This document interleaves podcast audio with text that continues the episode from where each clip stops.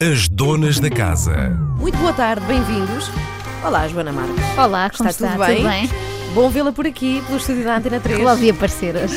Muito boa tarde também e cumprimento aos ouvintes que nos estão a ver neste preciso momento através do Facebook, vídeo em direto. Ah, o que são as tecnologias? Quando conheci Vanessa Fidalgo, nada destas coisas existiam. Quando é que se Conhecia- conheceram? Conheci a Vanessa numa viagem para ver uma banda. Não foram os Oasis que fomos ver? Acho que Já não me sim. recordo, mas fomos ver uma banda, eu Onde, pela? Antena 3, fomos a. Bélgica? a- não, fomos à Bélgica, é verdade, fomos à Bélgica, repara nisto, isto é incrível.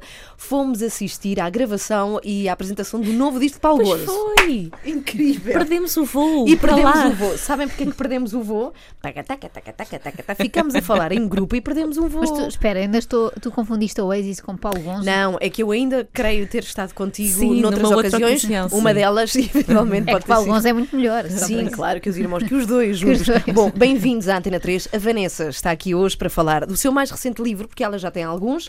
O livro é este, chama-se Lugares Abandonados de Portugal. E o que é curioso é que eu tenho a certeza que todos os ouvintes que nos estão a acompanhar agora e que nos estão a ver através do, do Facebook conhecem na sua zona um lugar abandonado.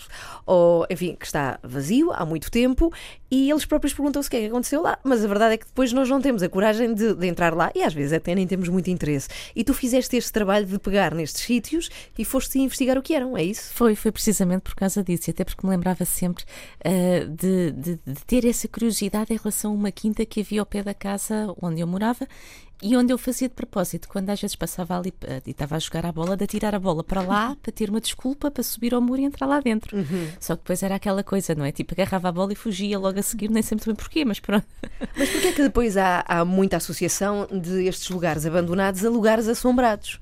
Aliás, é preciso dizer que ela tem outra, uma outra publicação que, que fala mais sobre isto. Mas nós temos essa tendência. Está É, abandonado, é, está é. assombrado. E não é? Ou é? É, é, é, Não, não, claro que não, uma coisa não tem nada a ver com a outra, mas ah, associamos, eu penso que é sobretudo, para já é sempre quando os sítios eh, arquitetonicamente são diferentes.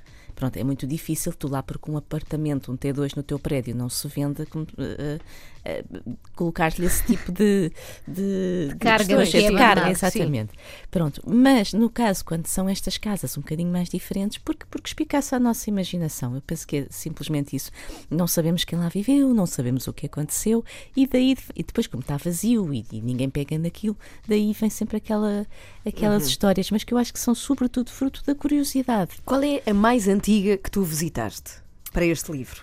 Antiga, antiga, epá, isso agora eh, tinha que saber aqui os, uma série de séculos aqui de cor que não sei. Mesmo que não digas a verdade, nós não vamos descobrir. Pois.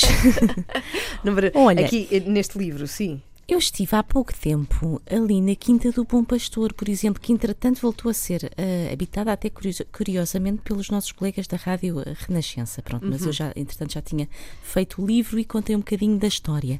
Ahm, mas, por exemplo, essa casa, a, casa que originalmente existia ali na Quinta, Era uma data escola, do século era um seminário, XVII. não era um sim, seminário? Sim, sim, mas antes, antes foi uma, uma quinta de, de, de nobreza de Lisboa, terá sido uma das mais antigas. Há ali o Palácio também dos Condes da Louçã, ali perto, onde viveu o padre Himalaia.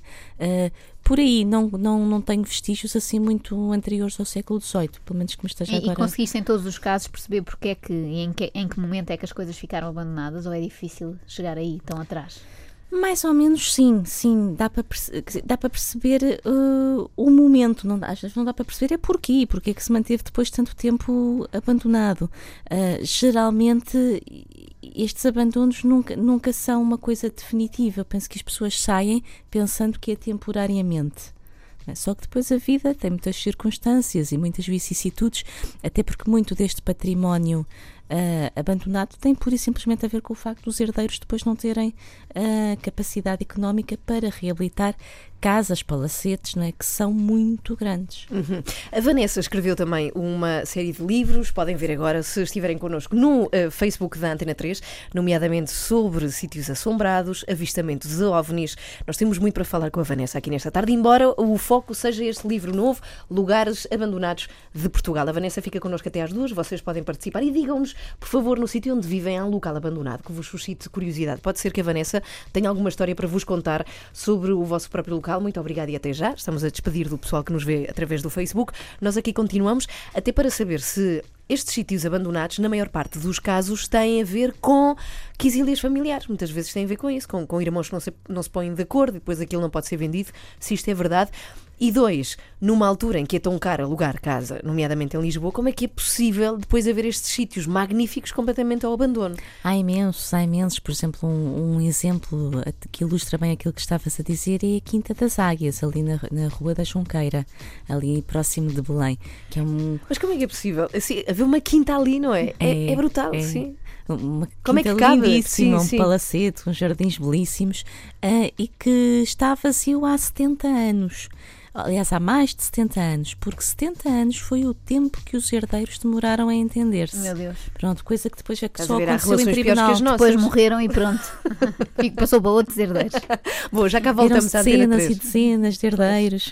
A sério. Bom, já cá voltamos também, vamos conhecer algumas das histórias mais curiosas que tu contas aqui no teu livro, Lugares Abandonados de Portugal, com a Vanessa Fidal, que está connosco até às duas da tarde na Antena 3. Boa tarde.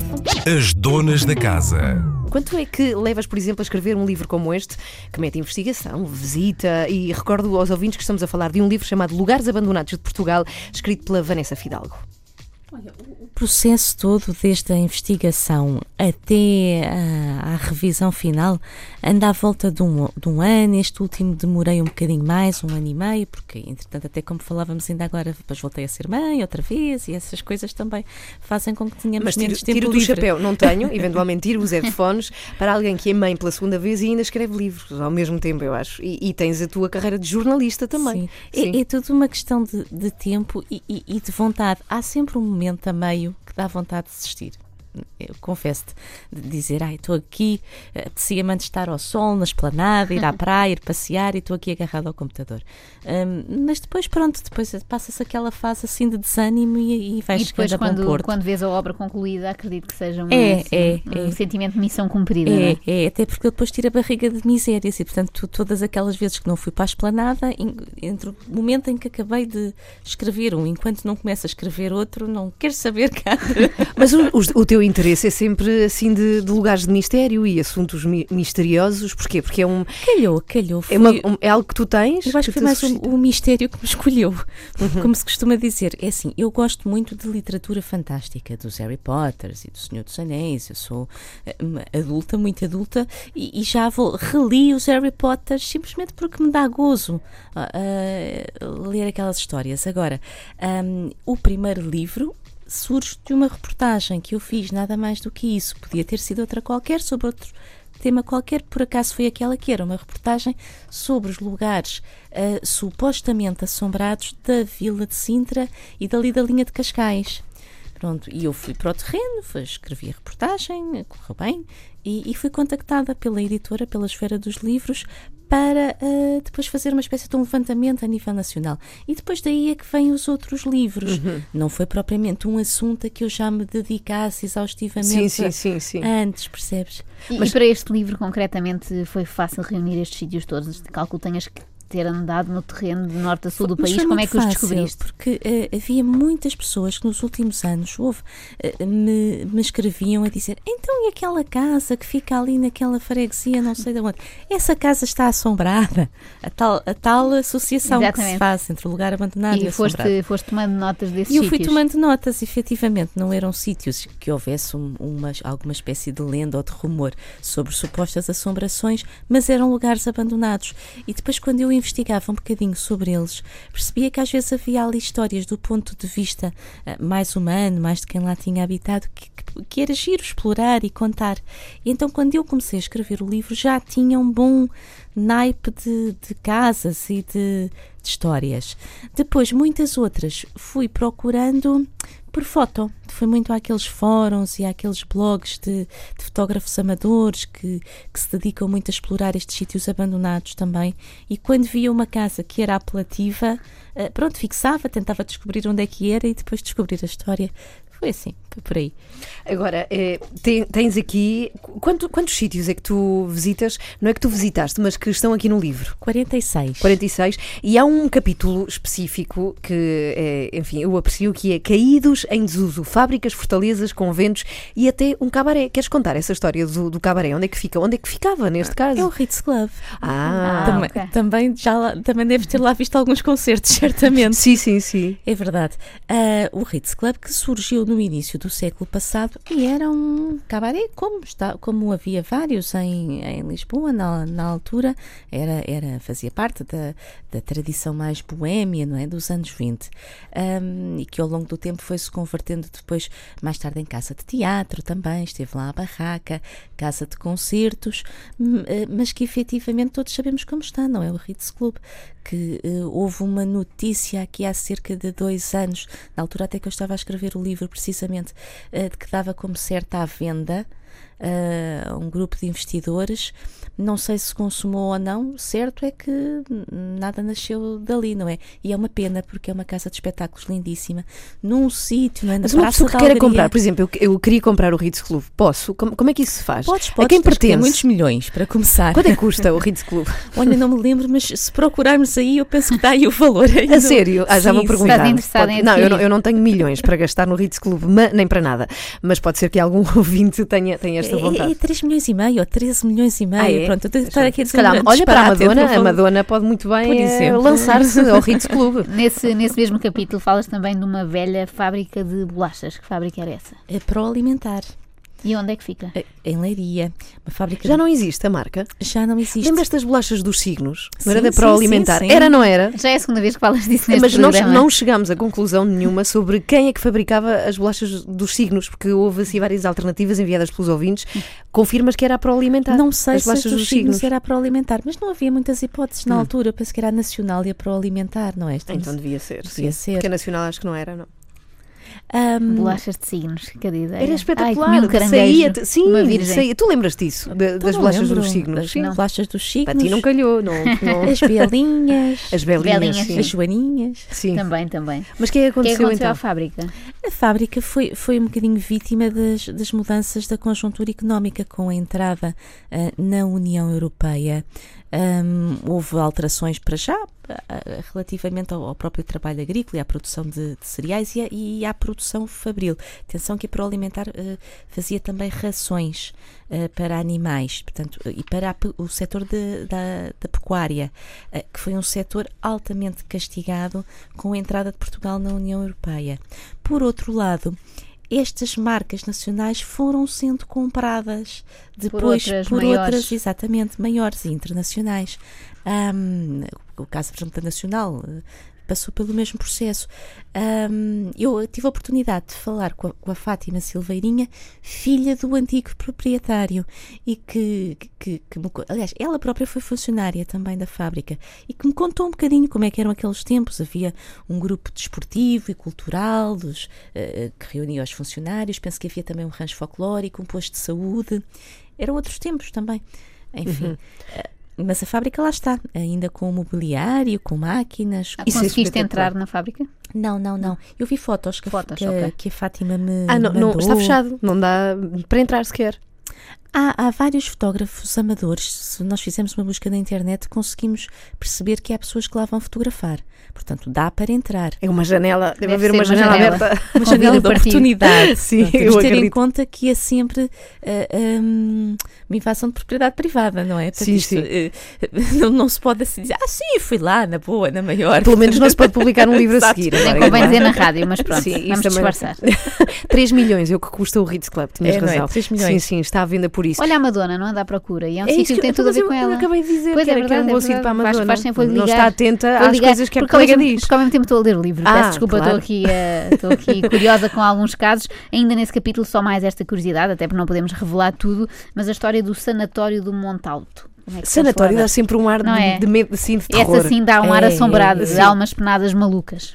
Esse estive lá, esse, esse estive lá e realmente. Há, pen- há eh, umas penadas malucas, realmente. Não, não há, mas eu, eu estive lá até para quando foi o. hum, Quando escrevi o, o meu primeiro. Não foi após o- a escrita do primeiro livro, embora a história estivesse no primeiro livro.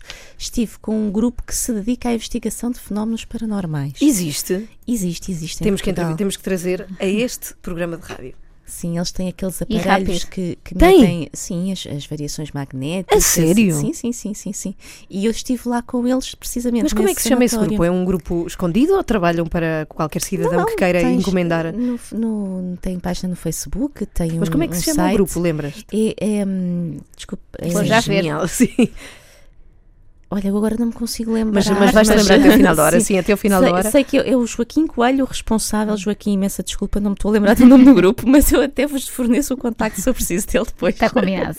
Ah, e, mas estavas a contar que foste a Ah, este olha, sanatório? lembrei-me, lembrei-me, é Time Anormal. Portanto, Time anormal. Paranormal, Uhum, claro. Ok. Pronto, e lá fomos a um sanatório, aquilo, é realmente assustador. Nós fomos à noite, são cinco andares completamente devolutos, ah, uma vista soberba, soberba sobre ah, a serra ali de, de Valongo. Naquela noite, pelo menos, não se detectou qualquer tipo de, de Fenómeno. fenómeno. Uhum. Pronto, a história do, do Montalto é a história de muitos sanatórios que existiram na altura, ahm, ali nos anos 40, 50, em Portugal, por causa das epidemias de, de- de tuberculose. Tuberculose e também da, da doença da sílica, que, que afetava muito os mineiros. Portanto, doenças do, do foro respiratório altamente contagiosas. E, e Portugal tinha vários, tinha na Serra da Estrela, havia aqui em Loures, havia vários sanatórios que acolhiam este tipo de, de doentes, que infelizmente muitos acabavam por, eh, por morrer lá. Uhum. Portanto, imagina a carga de, de- de memórias, mais que não seja Sim, apenas sim, de sim. memórias. E de histórias, por exemplo, o Sanatório de Montalto tem um registro, por exemplo, das cartas que os doentes trocavam com a família. É, é muito duro, é uma atmosfera muito dura. Uhum. Tens aqui um capítulo que se chama O Lugar Onde a Saudade Matou. E tu falas aqui de uma história trágica, romântica, na famosa Quinta do Comandante, em Oliveira de Azeméis. Que história Uhum. é esta? Olha, é, a história efetivamente de um comandante, mesmo de da Marinha Portuguesa, ah, porque muitas vezes estas casas têm ah, ah, os nomes das alcunhas dos donos, e aqui não era o caso. Que, que viveu ali um, um grande amor. Ah, ele casou mesmo com a mulher da sua vida, viveu ali com ela, mas ela, ela morreu de forma trágica, caiu das escadas, sofreu uma, uma fratura fatal, um traumatismo fatal, ah, e o comandante nunca mais ah, recuperou, acabando por se suicidar nessa mesma casa, numa noite para a qual tinham, tinha convidado uma série de amigos para jantar com ele. Quando a reunião acabou, ele ficou sozinho e, e a solidão acabou por fazer com que pusesse termo à vida. Ah, essa quinta ainda lá está, o edifício principal, o solar principal. Até há uns poucos anos atrás ainda lá tinha mobiliário. Dizem que até eh, garrafas de vinho na parte da, da adega ainda lá estavam. Até estou arrepiada com isto, a sério. Garrafas de vinho. Garrafas de vinho, sim, e, e quadros e eh, mobiliário, não é? De uma forma geral. Entretanto, parte dos, dos terrenos, porque isso era uma, era uma quinta também com hum, grandes terrenos rurais, essa parte do terreno só foi, entretanto, comprada pelo Instituto Politécnico eh, de Aveiro, que, que ali montou um polo. Hum, mas o edifício principal lá continua. E, por exemplo, esse é um dos, dos casos, eu penso que a quinta foi recentemente hum, adquirida pela Câmara Municipal, mas hum, que esteve durante muitos anos nas mãos de um herdeiro, de um proprietário que não tinha como fazer face à, à Às despesa despesas, de, pois. de restauração de um solar. É que isto é tramado, de repente tu herdas um, um palacete, mas não tens dinheiro para nada, nem sequer É, para, é. para, para- para a conta da luz. É, Não aquilo- é? aquilo que foram grandes fortunas no século passado, fosse porque, eh, porque também tinham sido herdadas ou porque se tinha feito fortuna no Brasil, que era Uhum. muito o caso. Nesse caso, o senhor era da Marinha e era de famílias abonadas. ah, mas não quer dizer que os seus filhos e netos, hoje em dia, se calhar professores ou, ou engenheiros ou assim, que, que tenham realmente, eh, todos sabemos como é que, que está a economia, que tenham essa capacidade financeira, não é? As fortunas vão se decapitando Uhum. com o tempo, ou, ou há um investimento e, e um, muitas vezes negócios que vão dando Uhum. origem à multiplicação do capital, ou acontece exatamente o contrário. não é? Bem, há um sítio eh, incrível e tu também já lá estiveste, Joana, e curiosamente comigo. Pois é, É verdade, estás a falar dos nos Açores. Açores, Sim. em São Miguel, um hotel que não visitaste esse hotel. É, não, é o Hotel magnífico. Monte Palace. O Monte Palace, sim. É. Estive lá duas vezes. A primeira das vezes foi muito curioso porque ainda tinha lá um porteiro que era contratado, tinha dois cães de fila e, e ele era contratado para tomar conta de que ninguém entrasse lá. E ele eh, dormia na recepção, cá embaixo, e tinha ao lado dele uma mesa com santas e velas, o que dava um ar medonho só à entrada. Mas na altura ainda tinha, por exemplo, os talheres que eram usados no, no restaurante, se não me engano era o restaurante Dona Amélia, e ainda se viam os quartos, alguns deles com camas. Mais tarde, quando eu fui com a Joana, já não, nem sequer havia E nada ainda dessas havia coisas. elevador ou já não? Não, o elevador existia, mas não funcionava. Mas, Hoje pois, mas dia- agora já nem está lá. o Agora já nem está lá, agora está a ser saqueado, já não temos o senhor a tomar conta. Mas, por exemplo, Pois. num caso desses, o que é que se pode fazer? Porque aquilo chegou a tentar, eh, a tentar se- ser comprado, mas é muito dinheiro depois. O que, que acontece? A Câmara pode fazer alguma coisa ou não? Eh, pode tentar chegar a, a acordo com os proprietários. A mas questão, durante quantos anos é que uma propriedade é de alguém se não toma conta dela? Não, não existe legislação. Não, em termos de prazos, não. Eh, Hum. Depois, o que é que acontece muitas vezes é que eh, as câmaras ou têm uma finalidade muito concreta para dar àqueles lugares, ou então também pode adquirir só por adquirir. Não é? Tem, tem que haver um projeto, Uhum. tem que ser um centro cultural, uma casa eh, de espetáculos, quer dizer, tem, tem que haver alguma utilidade para o município. Ahm, mas olha, mas, mas há uma boa notícia em relação ao Monte Palace. Tens uma boa notícia Tenho, para nos dar, se diz. porque eh, foi, eu, eu cheguei a ter essa história aí no livro, mas depois tirei-a precisamente por causa disso. Porque foi comprado por um grupo Ah. de investimento e a ideia é reabrir, é capaz de estar neste momento a ser restaurado. Como hotel. A ideia é reabrir Porque Tem um hotel. sítio é incrível e é um hotel Tem com uma uma vista vista, lindíssima, espetacular. tem, tem.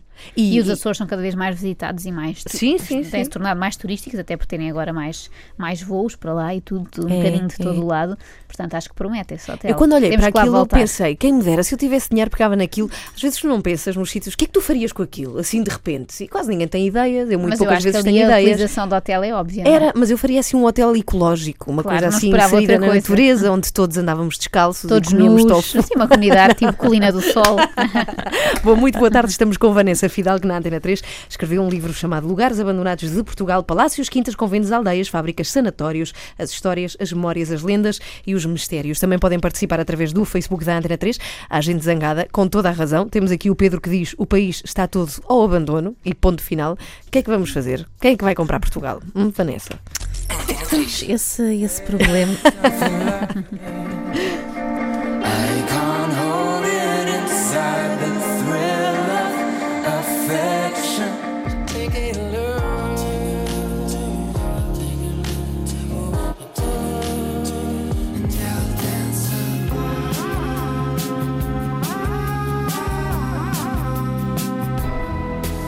3. A alternativa pop. Boa tarde, estamos já a 13 minutos para as duas, para a uma nos Açores.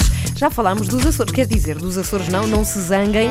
Falamos de São Miguel e ficámos a saber de boas notícias quanto àquele hotel que fica na Lagoa Azul. É na Lagoa Azul que fica aquele hotel, pertinho, não é? A Lagoa Azul não é uma vistos, série. Não.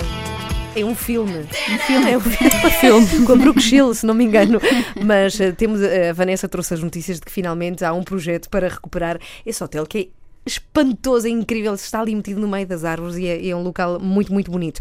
Vanessa, fugindo um bocadinho a este teu, teu livro que vieste apresentar e que são os lugares abandonados de Portugal, queria falar contigo sobre um outro livro, infelizmente não tivemos a oportunidade de trazer cá na altura, que é o avistamento de ovnis em Portugal. Nós quisemos dedicar uma emissão sobre esse assunto na altura em que estreou o, o novo, ou estrearam os novos episódios dos Ficheiros Secretos e não chegámos a nenhuma conclusão.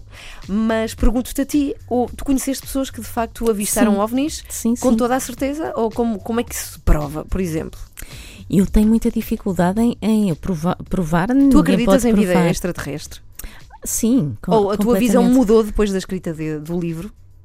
Não, eh, p- quer dizer, também mudou um bocadinho, mas, eh, mas eu acredito, quer dizer, eh, e, nós, se assistirmos um bocadinho com atenção a todas as novas descobertas que se têm feito sobre os novos exoplanetas, eh, e, ao percebermos que há, há eh, nestes planetas que, que conhecemos ainda muito mal, que, que há e houve noutros tempos probabilidade da existência de vida pelas suas características bioquímicas, é, eu penso que está aí longe.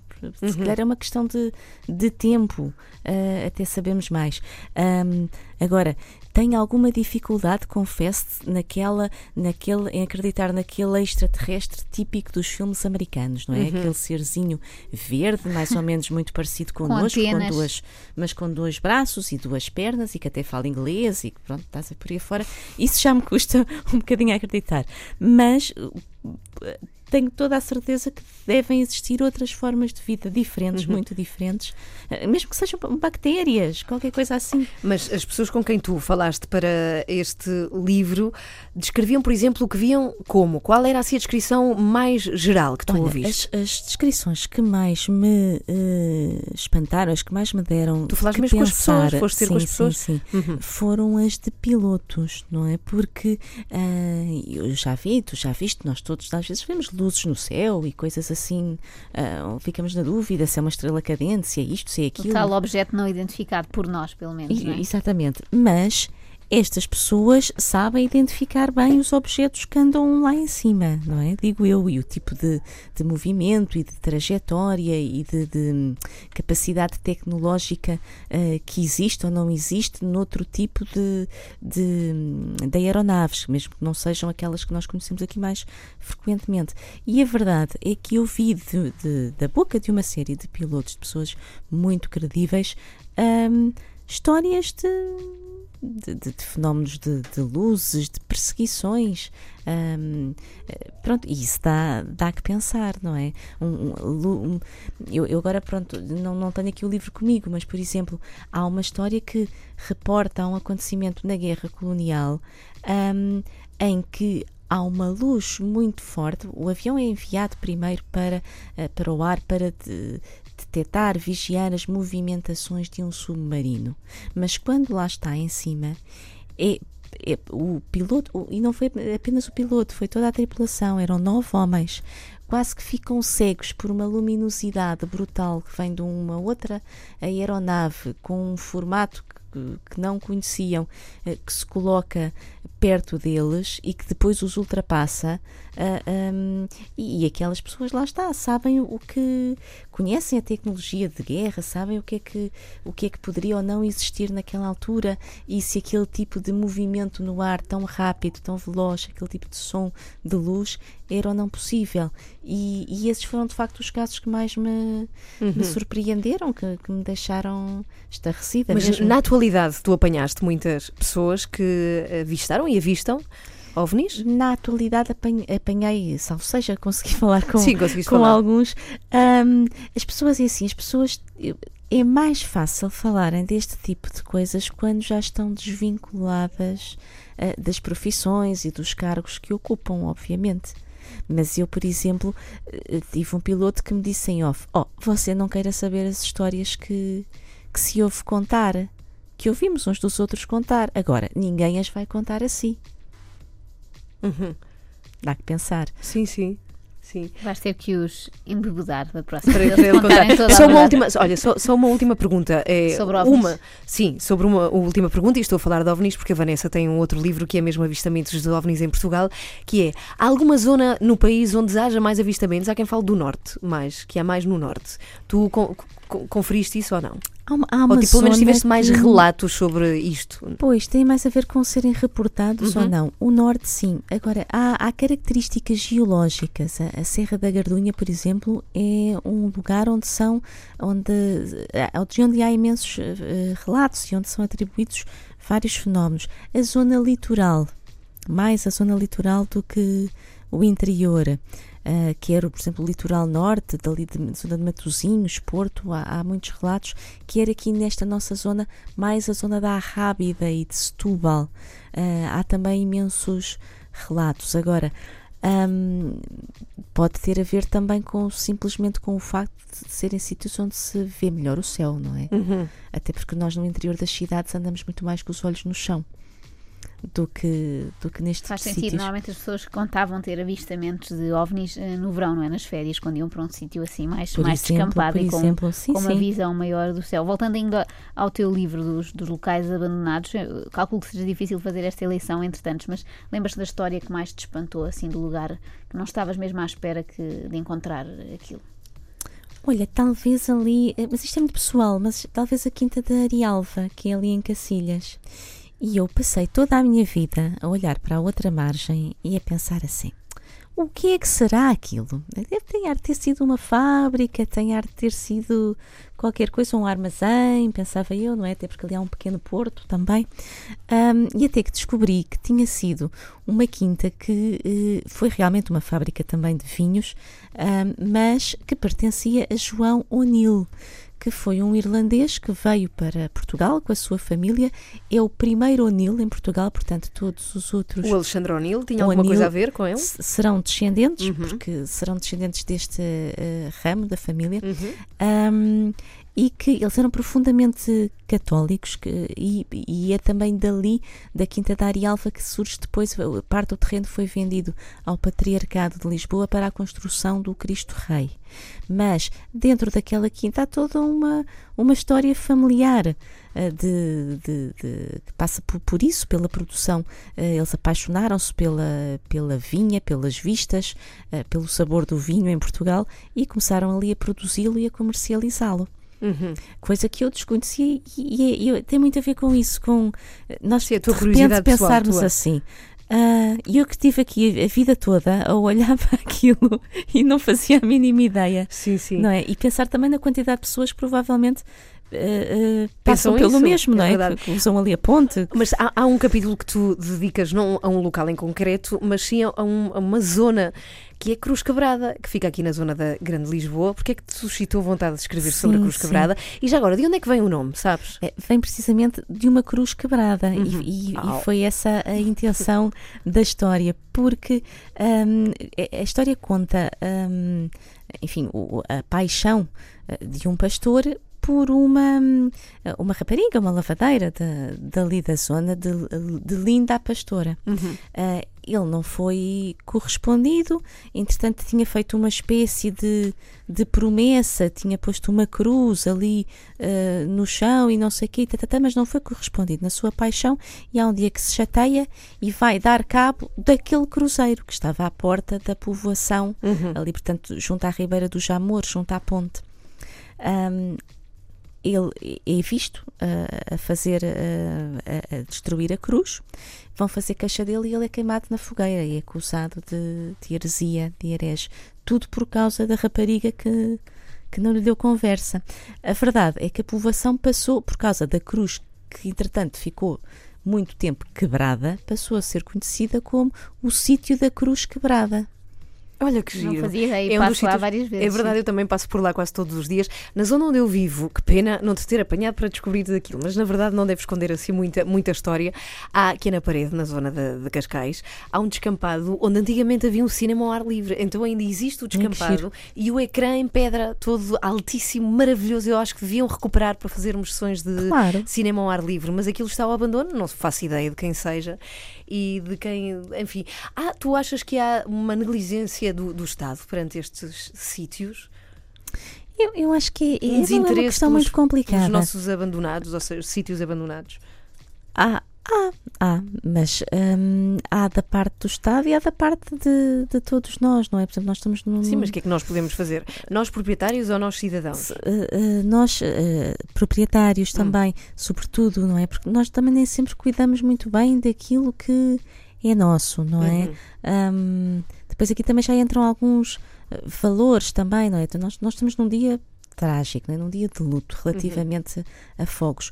Quantos e quantos ah, ah, terrenos eh, arderam ah, que não estão limpos e que, e que este, este, esta tragédia também é adensada pelo facto de, de estar desabitado, de não ser cuidado. Aliás, é? provavelmente alguns destes sítios abandonados de que falas aqui, eu acredito que pelo menos um ou dois tenham se calhar sido afetados por estes incêndios, É porque possível. falas de muitas coisas ali na zona centro Sim, e sim, norte, sim, é? sim.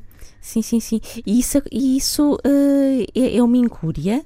Que sim, é, é do Estado, mas eu também não, não acho que o Estado possa acudir a tudo, não é? Eh, e até porque depois o Estado também não pode intervir em interesses privados. sim, claro. Ora, se é teu e tu não cuidas, das duas, uma, ou realmente vendes ou, ou cuidas. Eu, eu Uhum. acho que, isto eh, deveria haver era leis que realmente obrigassem a, a cuidar ou Pois, não, não havendo, eh, tinha que haver existir o tal alternativas. prazo de que falávamos Sim, há pouco, não é? sim, Senão sim. as coisas podem ficar assim para sempre. Estamos já muito perto do fim. Queria-te só perguntar, fiquei curiosa aqui pelo apiadeiro de essa, quando falas em, em comboios e em linhas, linhas de ferro. É uma estação de, de comboios abandonada, ah, sobre a qual ah, essa de Queiroz fala no livro A Cidade e as Serras. Ah, e, e há imensas linhas, eh, estações de comboio abandonadas em Portugal, lindíssimas, eh, abandonadas fruto do progresso, não é? Porque isto eram, na sua grande maioria, eram as linhas de alta velocidade do- dos comboios que iam do Porto e de Lisboa para, para Madrid, para Paris e que com hum, a, a maior democratização, com o surgimento para já da, da aviação comercial, o crescimento e a democratização eh, dos voos perderam completamente A importância. a importância, não é? Uhum. E a utilidade. Hoje quem quer ir a, a Madrid ou Paris não vai eh, eh, de comboio, mas, eh, mas nesses tempos, estações, por exemplo, como a de Barca d'Alva, hum, eram ali aquela sensação que nós temos nos aeroportos, não é? De viajar. tudo ali conflui Pois. as pessoas, os escritores, os empresários, as, as lindas raparigas, eh, eh, não é? Tudo. Essa estação tinha um, um restaurante que era um dos restaurantes mais conhecidos da Europa, eh, com um chefe italiano, um- pronto. E, e hoje é um sítio que, por acaso, enfim, eh, está algo revitalizado, porque é aí que neste momento, é ne- nessa zona da Barca d'Alva, que terminam os cruzeiros do Douro. Portanto, e apesar do edifício da estação estar vazio, de não ter qualquer utilidade, pelo menos é visto, Sim. pelo menos faz parte da, da paisagem. Pronto, já menos mal. Ahm, mas, mas lá está, mas são várias, há algumas que estão à venda para projetos turísticos. Há quem as tenha convertido em habitação, mas ainda há muitas outras. viver numa estação é mágico. Temos um recado, só mesmo para terminar, do Rui Araújo que diz: em Passo de Arcos, não sei se conheces, Vanessa, havia uma mítica casa abandonada que fazia parte do imaginário de todas as crianças da época e que nem se atreviam a chegar perto. Essa casa, que era uma fortaleza militar, foi demolida e atualmente faz parte do belo Parque dos Poetas, mas na altura todos nos sentíamos autênticos Tom Sawyers na presença do Joy Índio quando passávamos lá perto. Cá está, é sempre esta coisa do medo É, perante um é, lugar abandonado. é, o, que é é. que está, o que é que está ali dentro? Sim. Vanessa, muito obrigada por vires cá. O livro já se pode encontrar e tem histórias muito curiosas. Chama-se Lugares Abandonados de Portugal. Vanessa Fidalgo na Antena 3. Mais tarde esta conversa estará no iTunes. Obrigada, Vanessa. Obrigada. Obrigada.